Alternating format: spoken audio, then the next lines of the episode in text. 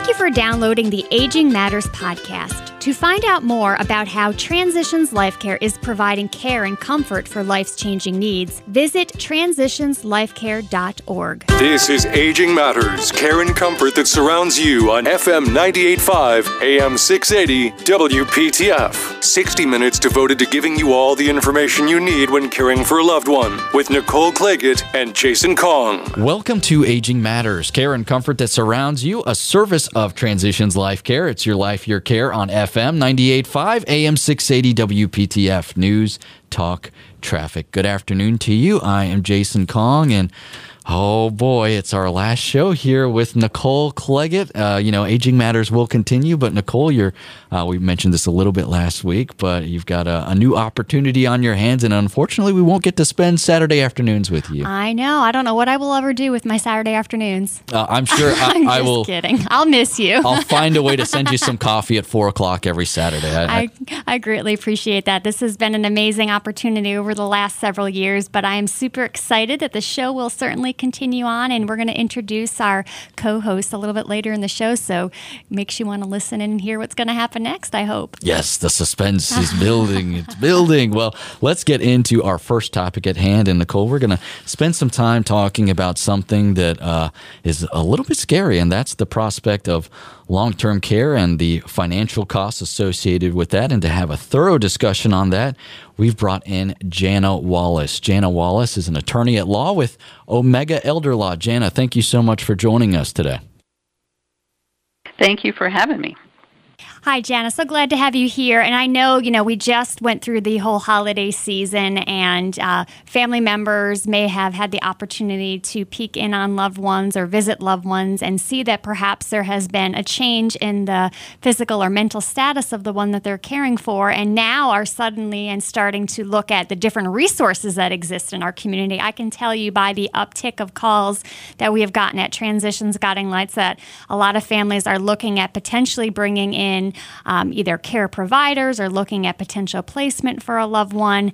And then the whole quandary of, well, how in the world is this going to get paid for when folks realize Medicare doesn't pay for everything? When that pops up in the brain, I think folks start to get really, really concerned um, and they, they start to reach out and they start to wonder, well, how in the world are we going to come up with the dollars to do this? So, looking forward to you shedding some light on the different ways that we can pay for long term care this afternoon.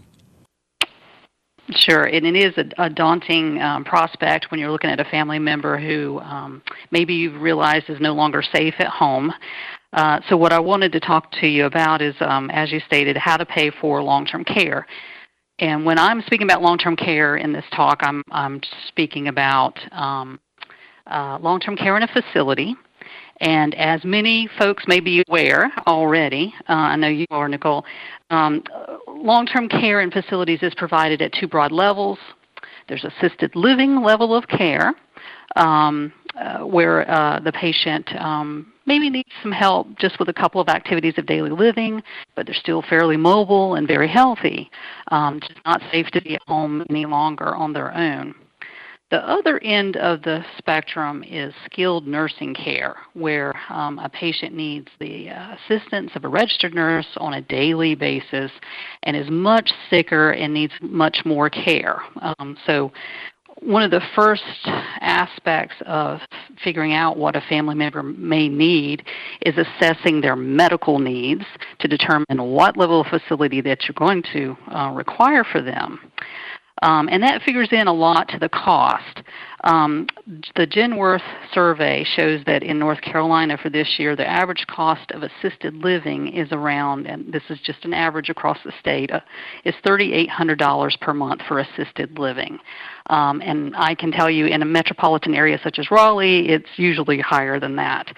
Um, and then doesn't the account same for survey the tiers shows as well. You know, all the different various levels of care as people progress, th- those costs tend to go way, way up. That's true. That is true. For skilled nursing care, the same survey shows it's um, an average of about 7,300 um, across North Carolina. So that's a lot of money, and that's something to be concerned about. Yeah, yeah. Um, so, so you know, when folks start to suddenly look at long term care, and let's just talk about assisted living, you know, typically the two payer sources that folks uh, are, are, commonly aware of are either Medicaid or private pay. Mm-hmm. But I do know that there are some other options out there uh, for folks who have loved ones who are. Um, uh, p- perhaps somebody that served at, during the time of war. There is that whole Veterans Aid and Attendance benefit. I call that a little known secret in, in long term care. Um, are there other types of mm-hmm. uh, different programs that folks can uh, access that may be able to assist them in, in the payment of assisted living level of care? Um, as far as um, as government payers, th- those two that you named are the only government payers out there. Is is Medicaid and the program in North Carolina that covers assisted living level care is called Special Assistance. And as you alluded, um, if you are a wartime vet or the surviving spouse of a wartime veteran, um, you may be eligible for VA aid and attendance. Um, the the thing that um, the other source of funds, and of course this requires the individual to have done planning well ahead, is to purchase long-term care insurance from a private insurance company. And if you're fortunate enough to have done that, of course, usually it will cover assisted living care. A lot of times people um, just think, okay, well, I don't want to spend all of mom's dollars on care. Uh, she wanted to leave that to family members or things of that nature. So, since Medicaid pays for it, why don't we just go the Medicaid route? But I think it's super important for people to really look around and, and try to get an understanding of what the different payer sources will equate to on a you know day in and day out basis for their loved ones because what a person can get with a medicaid level of, of a, as a payer source versus what a person can get for care when they're paying privately sometimes that is a very very harsh difference when folks start looking around that's true. There, um, assisted living facilities do not have to take special assistance Medicaid. Um, and actually, it's a Medicaid waiver, just to be kind of technical, but most people refer to that uh, special assistance program as a Medicaid program. Um, so there are many, many assisted living facilities that you that you can't even do that. You're going to have to come up with private pay. Um, the VA aid and attendance, of course, is actually a check that you can apply toward the cost of your care, no matter what your situation is, and it's just a matter of meeting those um, those criteria to get get those benefits. Um, I would say that if so, if a family uh, has a family member um, who needs, uh, say, skilled nursing care and is looking to qualify for Medicaid and is trying to preserve whatever assets they can under that program, um, the family is is it's well worth it to go and talk to an experienced elder law attorney I myself is cert- am certified by the state bar as an expert in elder law. Um, those are called specialists uh, in the elder law field. Any any elder law attorney that you approach about this, you want to make sure they do a lot of crisis Medicaid planning. But there are um, criteria, uh, financial criteria, of course, to to qualify for Medicaid. Um, and an elder law attorney can help you um, take advantage of some of the uh, exceptions in the Medicaid rules uh, to help the family preserve as many assets as possible while qualifying the individual for Medicaid. Yeah, and the so then when we care. look at the whole skilled nursing uh, uh, facility situation, you know, back when I first started in, in long term care, um, the, the whole landscape really looked very, very different. You know, assisted living was really more of what, we, what we're seeing more now in the independent living communities, where you have, you know, some older adults who are pretty active, who really need very, very minimal, if any, assistance at all. Um, and then the um, nursing homes that when I first started in my career, they were really the folks that you're currently now seeing in the assisted living buildings. And then, you know, your hospital uh, had a lot of times the folks that you're currently seeing in the nursing homes. And so sometimes I think people kind of walk into this world of long term care with a lens of what they may have experienced with a grandparent or a parent. And the landscape has really changed. What can be provided as far as the level of care in some of these assisted living communities can be quite surprising and really Um, Um, there are no two that are the same, and that's what makes it all the more confusing. You know, a lot of what they are able to provide, they have to provide a base level of care, but from the physical perspective, a lot of what they're able to provide has more to do with staffing and RN oversight. And I really think that it's important that when families are looking at their long term care options, that they really look at the primary disease diagnosis of their loved one and look at the trajectory of what that disease is going to look like in the future if it takes its normal course to help them make that decision about what community they move their loved one into so that hopefully they don't have to keep moving a loved one from uh, long term care community to long term care community. Because a lot of what you're seeing now in the nursing home levels of care are folks that are just so clinically complex that they could not be cared for in assisted living or unfortunately, it tends to be a catchment for a lot of the folks who are just Medicaid eligible. I, I would agree with that. I, I would agree with that. That the care in assisted living facilities has gotten um, a lot more extensive, um, and uh, they often have home health agencies coming in to assist with that um, in in different in different places. Um, what I find though is if if the res- financial resources are limited, the family may not have a choice um, about what they try to angle for. Um, in that because it's so difficult to qualify for special assistance Medicaid because it has a bright line monthly income limit that's very low. Um, and it has been low for a number of years. And I'm hoping, as you know, a, a, point of health policy is that our legislature will look into that soon and raise those income limits. Um, the monthly limit for somebody to, to qualify for special assistance um, in a in a regular assisted living bed is just 1240 a month gross um, and that knocks out a lot of people. Um, and then uh, for um, for a memory care unit in an assisted living facility to qualify for special assistance, the income limit is fifteen eighty a month. Um, so um, options for assisted living can be kind of limited in that regard, and it's a shame. Yeah, that uh, when it comes to long term care, it's it's such a hard field to navigate, and that is why having an expert there along with you to guide you is, is so key. Jana, I uh, want to let everyone know that if they want to get a hold of an attorney, uh, you as you said, you are an elder law attorney with Omega Elder Law. Is OmegaElderLaw.com the best place for folks to find you? Yes. Perfect. Yes, OmegaElderLaw.com. Jana Wallace, thank you so much for your time. She is an attorney at law with Omega Elder Law, and we will continue with more Aging Matters right after this. You are listening to Aging Matters, care and comfort that surrounds you, a service of Transitions Life Care. It's your life, your care on FM 98.5, AM 680, WPTF, News, Talk, Traffic. This is Aging Matters, care and comfort that surrounds you on FM 98.5, AM 680, WPTF. Joined by Nicole Claggett from Transitions Guiding Lights. Here's your host, Jason Kong. FM 98.5, AM 680, WPTF. News, talk, traffic. This is Aging Matters, care and comfort that surrounds you, a service of Transitions Life Care. It's your life, your care. Find more about Transitions Life Care online at transitionslifecare.com org. Jason Kong here with Nicole Claggett. And Nicole, um, you know, it, it, feels like we can't go a show without mentioning something related to COVID 19 and how that has impacted our lives. And, you know, uh, while it has changed our lives, so many facets still continue to uh, carry on, and we just have to adapt to it. And one of those is is the process of grief and bereavement. And to have a discussion on that, we've brought in Haven Parrott, who is the manager of bereavement services at Transitions Life Care. Haven, thank you so much for joining us this afternoon. Thank you for having me.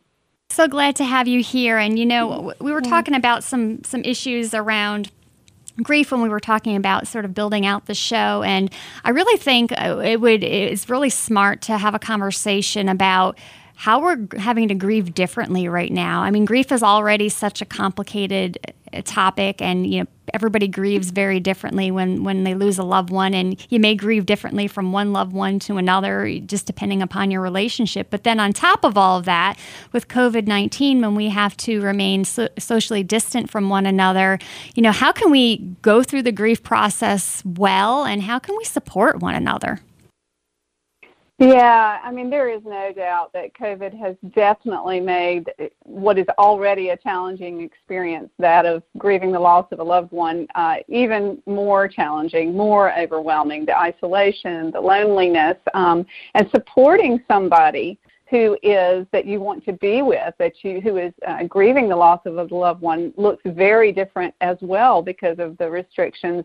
Um, there are no hugs there's no, you know, there's not that physical presence. Um, but we can connect. Um, we do have technology, and and while it is not the same as being there, it's not nothing either. Um, at Transitions Grief Care, we've been offering grief support um, via Zoom and phone, you know, individual counseling, expressive arts groups, mindful meditation, conversations on grief, all kinds of layers of support um, through telehealth, and we found that you know meaningful connection through technology is not only possible; it does help to reduce isolation and loneliness, which are the two major beasts um, that many people greet and meet in in grief.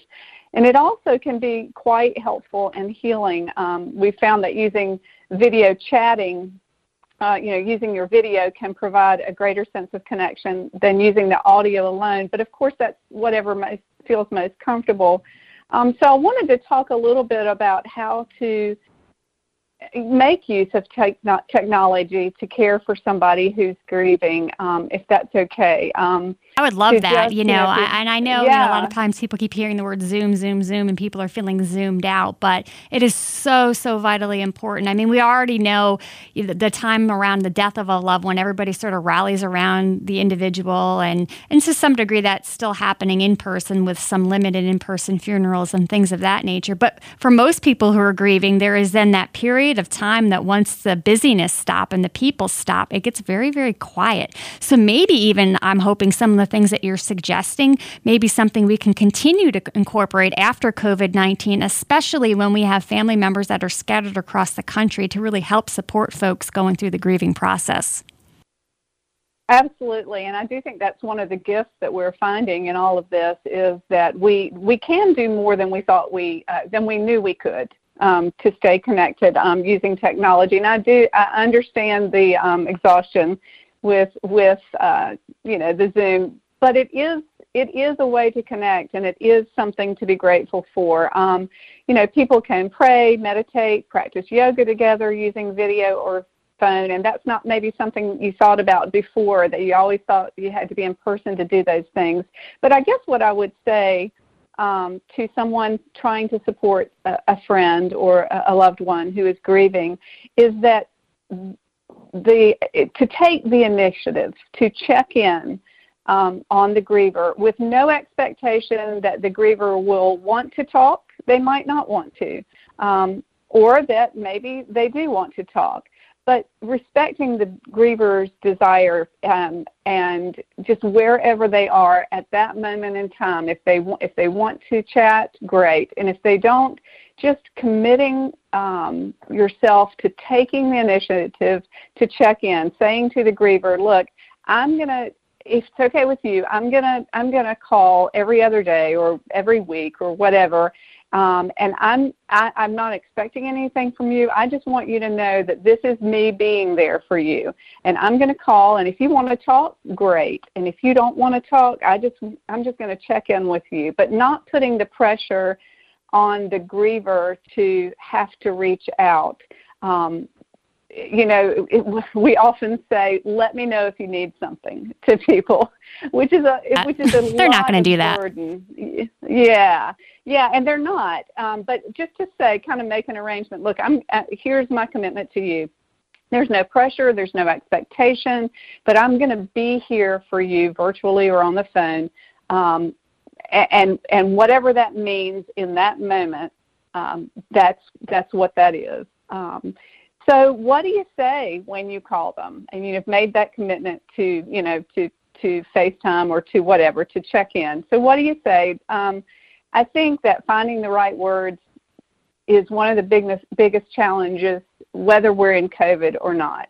When you're, I would agree, um, Haven. You know, I think one of the things yeah. that folks run into is actually the fear of saying something and then not being able to deal mm. with whatever emotion may happen on the other end, not feeling like they're a Haven Parrott, being able to counsel a person. And what if that person suddenly becomes explosively angry? Or what if that person it seems very, very sad and weepy? And, you know, me on the other end not understanding, well, how do I help that person through this moment? And so I think sometimes people don't connect because they're just worried about what could happen if they do.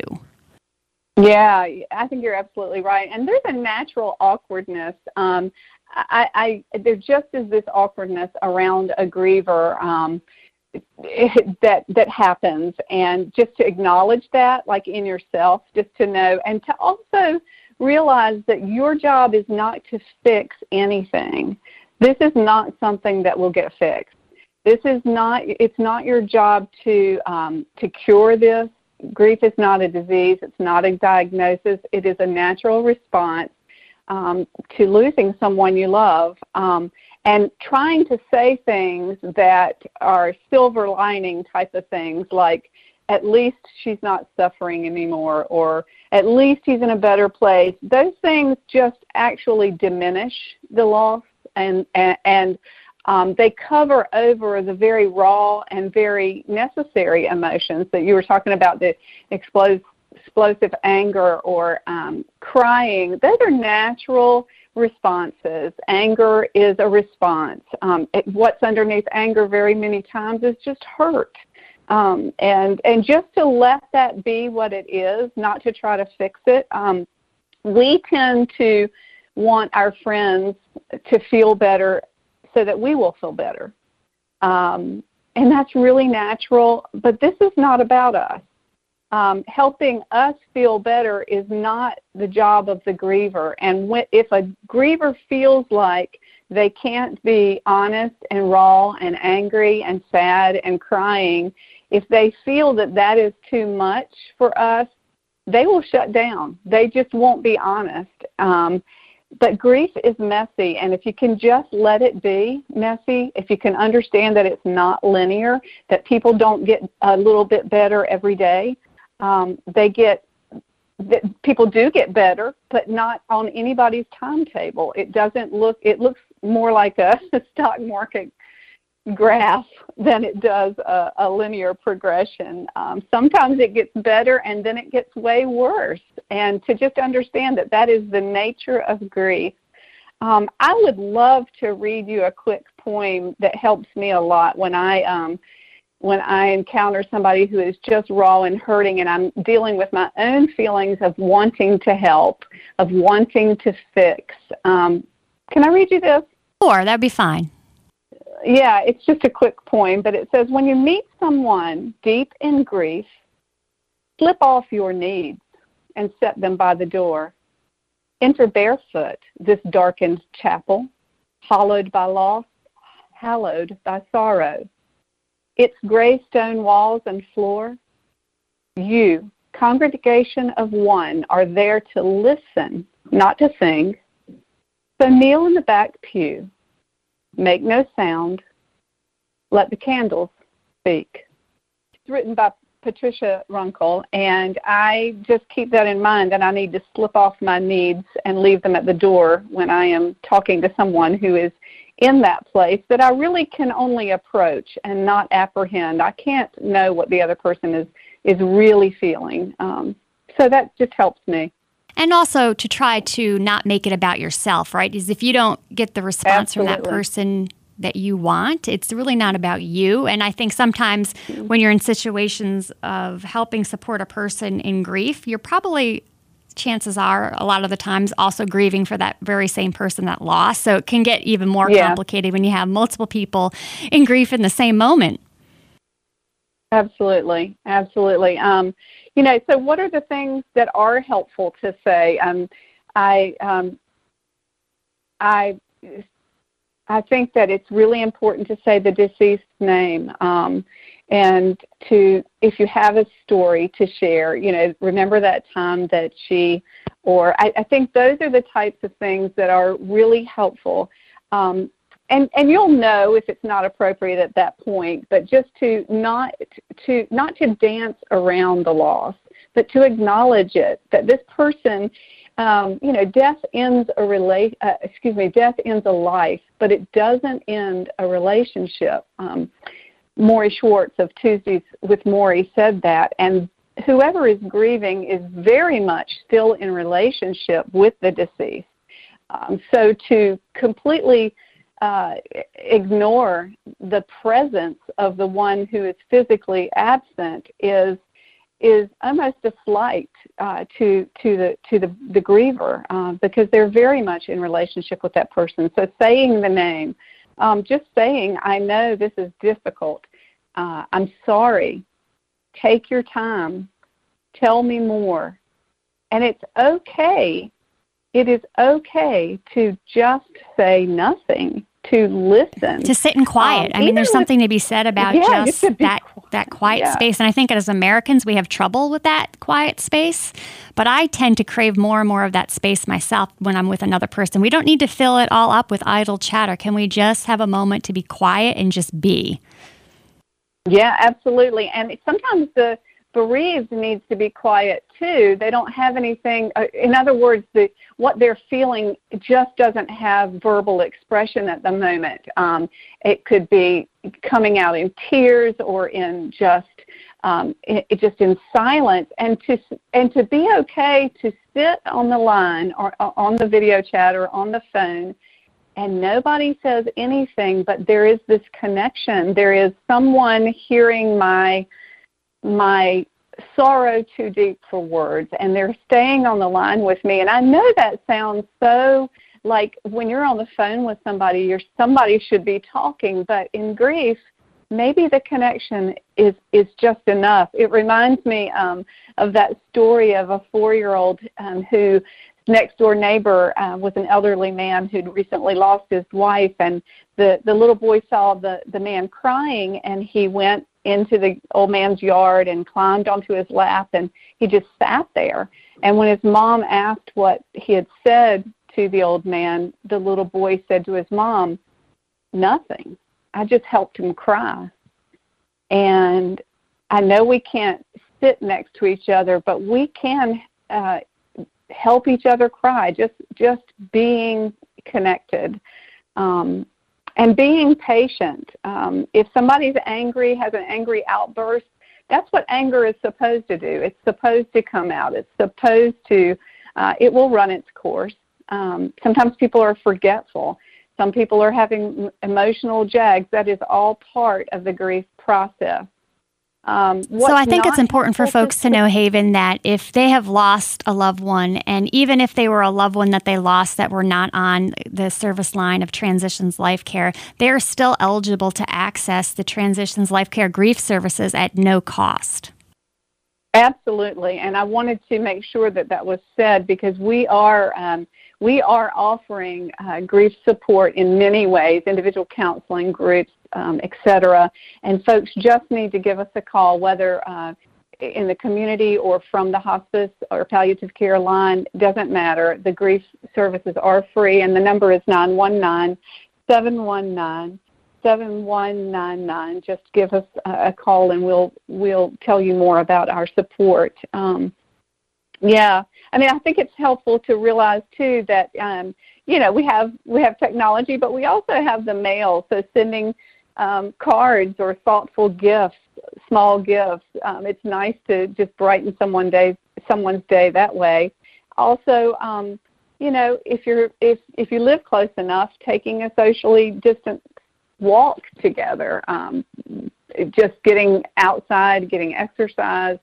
Um, those are some things that we can do even in COVID times those small gestures to show that you care and that you're you're there for someone really do go a long way. She is Haven Parrott, manager of bereavement services at Transitions Life Care.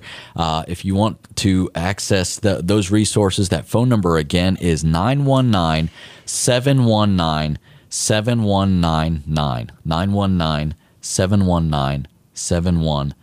99. A quick break and back with more. You are listening to Aging Matters, care and comfort that surrounds you, a service of Transitions Life Care. It's your life, your care on FM 98.5, AM 680 WPTF. News, talk, traffic. This is Aging Matters, care and comfort that surrounds you on FM 98.5, AM 680, WPTF, with Nicole Claggett and Jason Kong. Welcome back to Aging Matters, care and comfort that surrounds you, a service of Transitions Life Care. It's your life, your care on FM 98.5, AM 680, WPTF. News, talk, traffic. Don't forget, you can always find more information about Transitions Life Care online at transitionslifecare.com transitionslifecare.org, transitionslifecare.org. Jason Kong here with Nicole Claggett, uh, who always represents Transitions Life Care and Transitions Guiding Lights. No matter where she goes, in my mind, she'll always be uh, uh, the embodiment of Transitions Life Care and Transitions Guiding Lights. But as I mentioned uh, in the first segment, Nicole, this is your last program with us, but Aging Matters will continue. And I think it's, it's time now to reveal uh, who's going to be co-hosting the show. Yeah, super excited. Uh, we're going to have uh, Mary Lucas, who is the director of business development for Transitions Life Care. She's going to kind of take over the uh, the torch. So we're going to let's just picture the Olympic scene, right? we have all, maybe you need to put music behind this, Jason. I don't know, but we're passing the torch. We can't afford production oh, elements on the show. That's, that's I hear they work. do it on the morning show. Why can't we do it for this one? But Mary's going to be uh, coming on board along with Sam Peterson um, to uh, really c- to co-host this show and to make sure that our community has the great resources and education that they need to uh, to delve into their caregiving journeys and to help face uh, the aging of their loved ones. But Mary, similar to me, has had some care, personal caregiving experiences, and I just thought I wanted to let everybody get to know Mary a little bit uh, right now and, and learn a little bit about kind of what brought her to Transitions Life Care through her caregiving journey. Hey, Mary. Hey, Nicole. Thanks for having me. Of course, of course. Well, I'm, I'm, you're not, I'm just having you. I have I'm, I'm big- passionate over to you. I have big shoes to fill. big shoes. yeah, yeah. So you've been with Transitions Life Care for how long now? Almost two years. Okay, but before that, you were a volunteer. I I know was, that. yes. So how did all this start? So it was a long journey to get here. Um, I was previously um, at Duke University Health System, and I was working in more of a policy role for health. Um, so I worked for their Duke Government Relations Department Okay. there. Um, and during that time, my grandmother uh, ended up in the hospital with an illness. And after a lot of conversation, she ended up coming on Transitions Life Care Services um, and was discharged from the hospital to the hospice home um, on site at Transitions. Um, and she passed there about a week and a half later. Um, but that experience for my family was life changing. We hadn't had much of an experience with hospice care um, previously, and so that was kind of our first exposure to it. And it was just a totally incredible experience. The team was wonderful. Um, it really brought me to transitions. So after that experience, um, I decided that I wanted to start volunteering there and getting more involved in the organization and their mission. Um, and after a long volunteering stint, I found a job, which was very exciting. Oh. Um, I, I enjoyed my time um, doing family support volunteering and, and decided that it was time to move over to Transitions. I felt like I was really at home. Um, so I started at Transitions shortly after that, and um, now I am in the provider relations and business development department. That's awesome. And I know you have been a, a great asset to the organization. So I feel very much at ease passing the torch over to you. So if you wouldn't mind, and I know this is somewhat of a personal question, but let's talk a little bit about sort of that whole entree into hospice. I know a lot of times hospice is a really, really scary word. Mm-hmm. I know sometimes when I talk to people about my work in hospice, people, I, and, and this was pre COVID when everybody stood back when you spoke with them. Right, They, they right. would, they, now they go back double the distance. Right. But they normally like lean back and they just kind of look at you and they say, "How do you do that? That's depressing," and and things of that nature. But I think until you kind of walk along that road and and actually have a great experience with hospice, it's hard to imagine. So, what was that like for your family? How did you kind of, I guess, come up with feeling comfortable with even placing your loved one on hospice? Right. So uh, we were having a very hard time at the hospital. My grandmother was not comfortable. Um, she was just having a hard time with anxiety and a lot of other issues that were going on. And um, the hospice nurse liaison at the hospital came in and talked to um, my grandfather and my dad and my family. Um, and they took us in a separate room and, and had a conversation with us about what the trajectory of what was happening looked like. Um, and I think having that opportunity to ask questions and um, it was definitely a scary moment. The word hospice, and especially for my grandfather, who had, you know, him and um, my grandmother had been together for 67 years at the time. They hadn't left each other's side. That was a very hard conversation.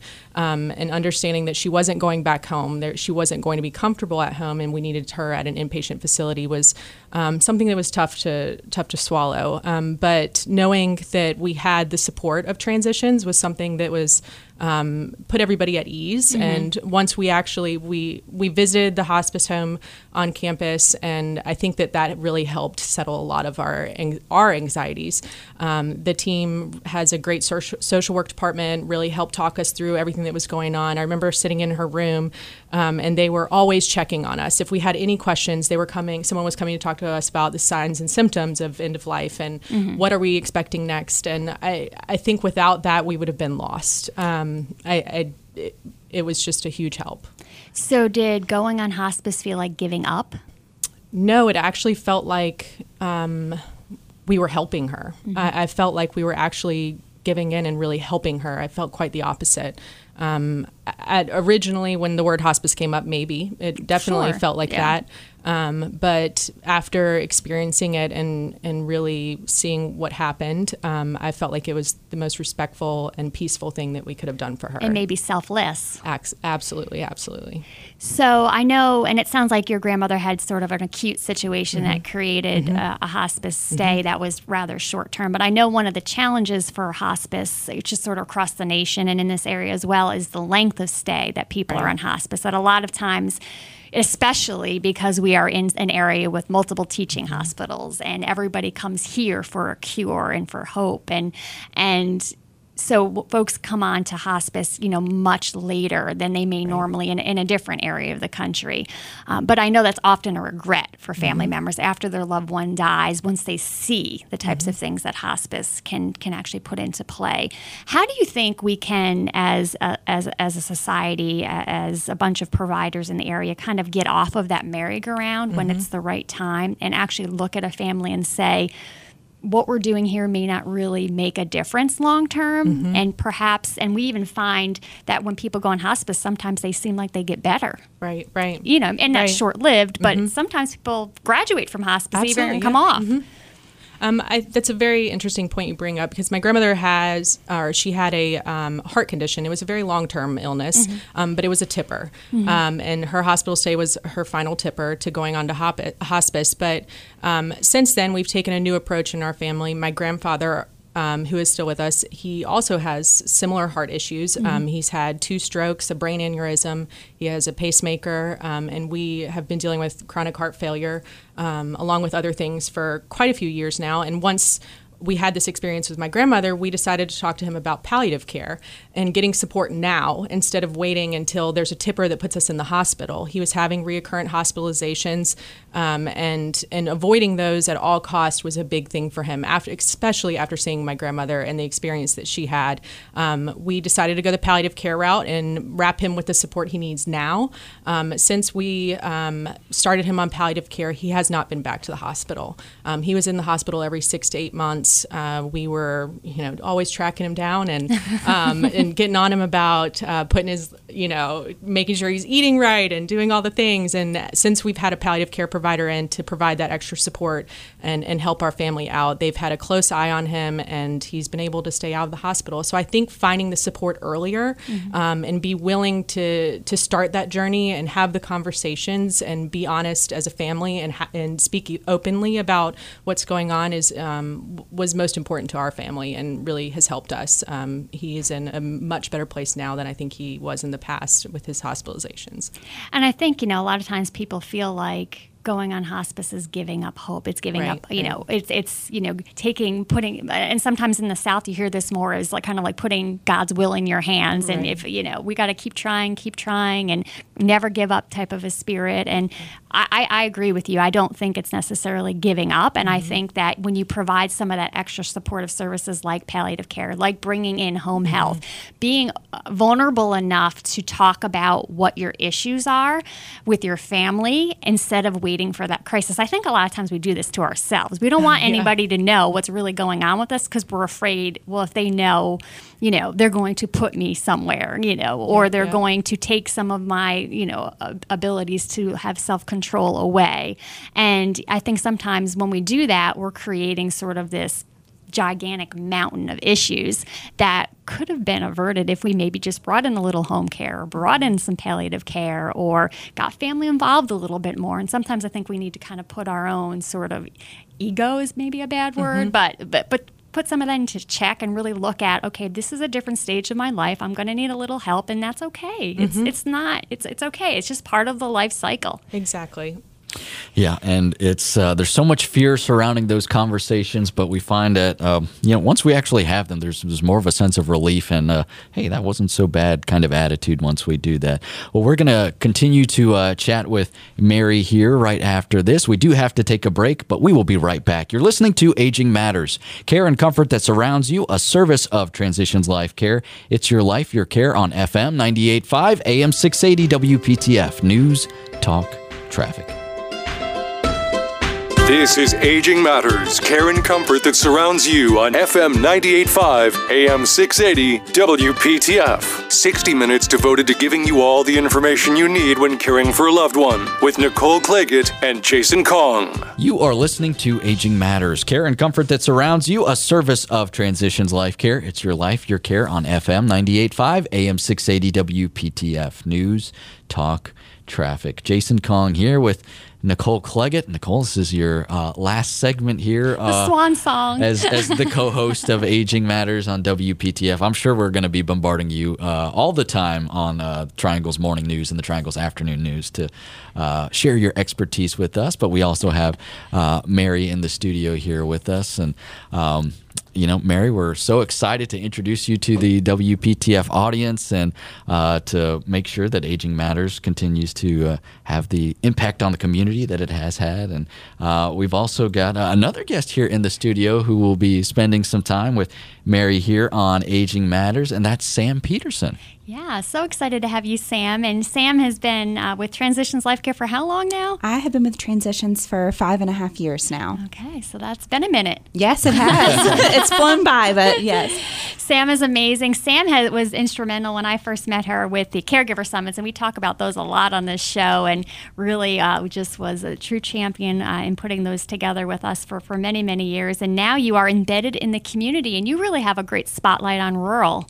Yes, yes. So I, in my role, I'm a provider relations representative with Transitions Life Care, and my service area is Johnston County, Harnett County, uh, Wendell, and Zebulon as well. Um, and I am actually a Johnstonian myself. I live in Clayton, so um, I really have a passion for serving the rural rural area. I grew up in a very rural area. Mm-hmm. My family is from a very rural rural area, so um, that's really at my heart. That's awesome, and I love the the way that this show is going to be developing, where you are really going to be focusing a lot on that community based care mm-hmm. aspects, and where Mary's strength uh, is related to the policy areas. So, mm-hmm. talk to us a little bit, ladies, about kind of what the direction of the show is going to look like in the coming weeks. Yeah. Yeah, absolutely. Um, we are very excited to take it and continue in your footsteps, Nicole. You've done a wonderful job with Aging Matters, and we're very excited to continue that.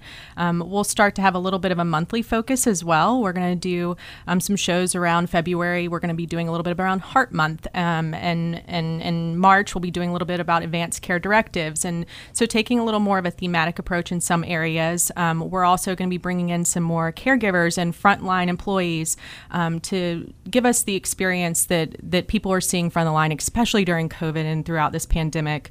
Um, so, kind of expanding our reach a little bit, and also taking a little bit of a look at n- the national audience. Mm-hmm. Um, we want to grow the program a little bit nationally, so bringing in some experts from not just North Carolina, but from outside of our state. Um, so, some national organizations such as NHPCO, National Hospice and Palliative Care Organization, um, and bringing in some thought leaders from across our country. So, taking it to a broader reach. I think that's awesome. I, I love the direction that you're going to be taking it. And Sam, you know, given that you've been at Transitions for uh, five and a half years now, mm-hmm. kind of what keeps your heart beating with the organization? So, not only my time there, but my team too. We work uh, really closely within my provider relations team. Um, also, our clinical team members, I'm so close with as well. We've just really got a stellar team there. And then, of course, our mission too really drives me. I've kind of been in the hospice sphere for over 10 years now. I used to work uh, for a smaller nonprofit organization in Virginia when I was home from school. Uh, so I've really personally, professionally, have had a lot of heart and passion into hospice, and it's just something I, I very much enjoy doing. Well, I think this is absolutely phenomenal. I'm so excited uh, for you guys, and I will be your number one fans listening to you every week. I will be listening to maybe not at four o'clock on Saturdays, but I'll definitely listen to the. To, i am going to enjoy a little bit of my Saturday afternoons for a little while here. My kids will be happy, but um, I'm definitely going to be listening to your show, and I'm really excited for both of you, and and I'm really really grateful that Transitions Life Care is going to continue this on in the future. So thanks so much, ladies. Thank you so much. We can't wait to have you on as a guest again. Ooh, well, that would be kind of fun. Uh, yeah, I just want to keep bugging Nicole. I, my hope is that you know she'll still come by and bring me some uh, some produce from the farm. Yeah, you know, you know you're going to be missing that zucchini. Well, Mary's a gardener too. See, you know, I was trying to fill all of the holes for you, Jason. You know, I think that's the most important part is whether or not the crisper in my fridge is stocked or not. I really appreciate you looking into that. Well, we are just about out of time here. Uh, Nicole, I just want to thank you so much for all that you've done for uh, WPTF and the community. Uh, it's it's going to be different not doing the show with you, but I'm really excited to be working with Mary Lucas and Sam Peterson and con- to continue our relationship with Transitions Life Care because uh, it's it's been such a, a, special relationship here at WPTF, and I wish uh, all the best for you and uh, you know outside of Saturdays at four o'clock, you've become a, a, wonderful friend, and I thank you for all that you've done uh, for the station and uh, to, to help me out as well, Nicole. I appreciate it. Well, you're welcome, Jason. I'll miss you.